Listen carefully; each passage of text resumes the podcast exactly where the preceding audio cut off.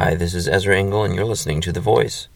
Reading Titus chapter 2 for Wednesday, November 25th.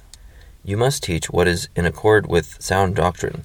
Teach the older men to be temperate, worthy of respect, self controlled, and sound in faith, in love, and in endurance. Likewise, teach the older women to be reverent in the way they live, not to be slanderers or addicted to much wine, but to teach what is good. Then they can train the younger women to love their husbands and children, to be self controlled and pure, to be busy at home, to be kind, and to be subject to their husbands, so that no one will malign the word of God. Similarly, encourage the young men to be self controlled. In everything, set them an example by doing what is good. In your teaching, show integrity, seriousness, and soundness of speech that cannot be condemned so that those who oppose you may be ashamed because they have nothing bad to say about us.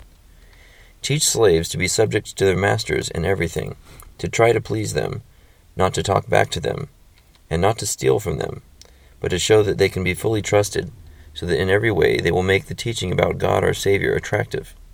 For the grace of God that brings salvation has appeared to all men. It teaches us to say no to ungodliness and worldly passions and to live self controlled, upright, and godly lives in this present age, while we wait for the blessed hope, the glorious appearing of our great God and Savior, Jesus Christ, who gave himself for us to redeem us from all wickedness, and to purify for himself a people that are his very own, eager to do what is good. These, then, are the things you should teach. Encourage and rebuke with all authority. Do not let anyone despise you. Titus 2.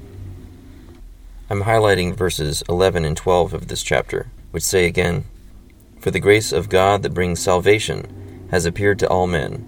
It teaches us to say no to ungodliness and worldly passions, and to live self controlled, upright, and godly lives in this present age.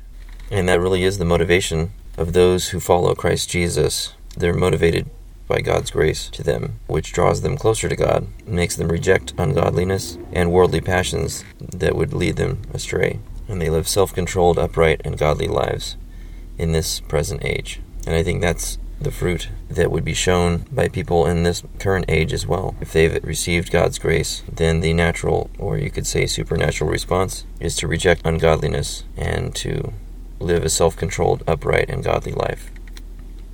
Thank you for listening to The Voice.